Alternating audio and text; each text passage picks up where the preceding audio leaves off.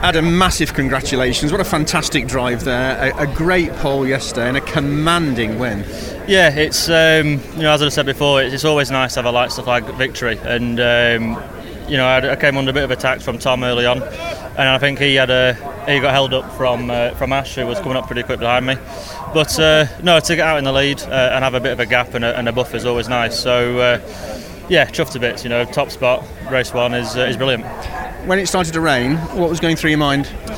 Uh, you know, I was quite lucky. I had a bit of a buffer to the cars behind, so I was able to brake quite early. Um, you know, I, I, could make sure I could miss the curbs, stay out of any danger, and. Um, the problem is, is obviously you're the first one into the corner, so it's up to you to test the grip levels. And um, had a couple of lockups on the front, but nothing, nothing major to uh, to upset the car, upset me. So uh, yeah, just got through it and, and, and cleared off. Uh, big drama at uh, the second corner. Um, what were you looking at in your mirror? Because Tom Chilton made a, a, real dive up the inside and was hot on your tail, wasn't he? Yeah, I mean, turn uh, the first first lap, all I saw really was. Um, big collision behind me and, and then saw Sam facing the wrong way. So not really sure what happened. Uh, I was just happy I got through it and got away. But um, yeah, and then Tom was really good, really strong on the brakes into turn two.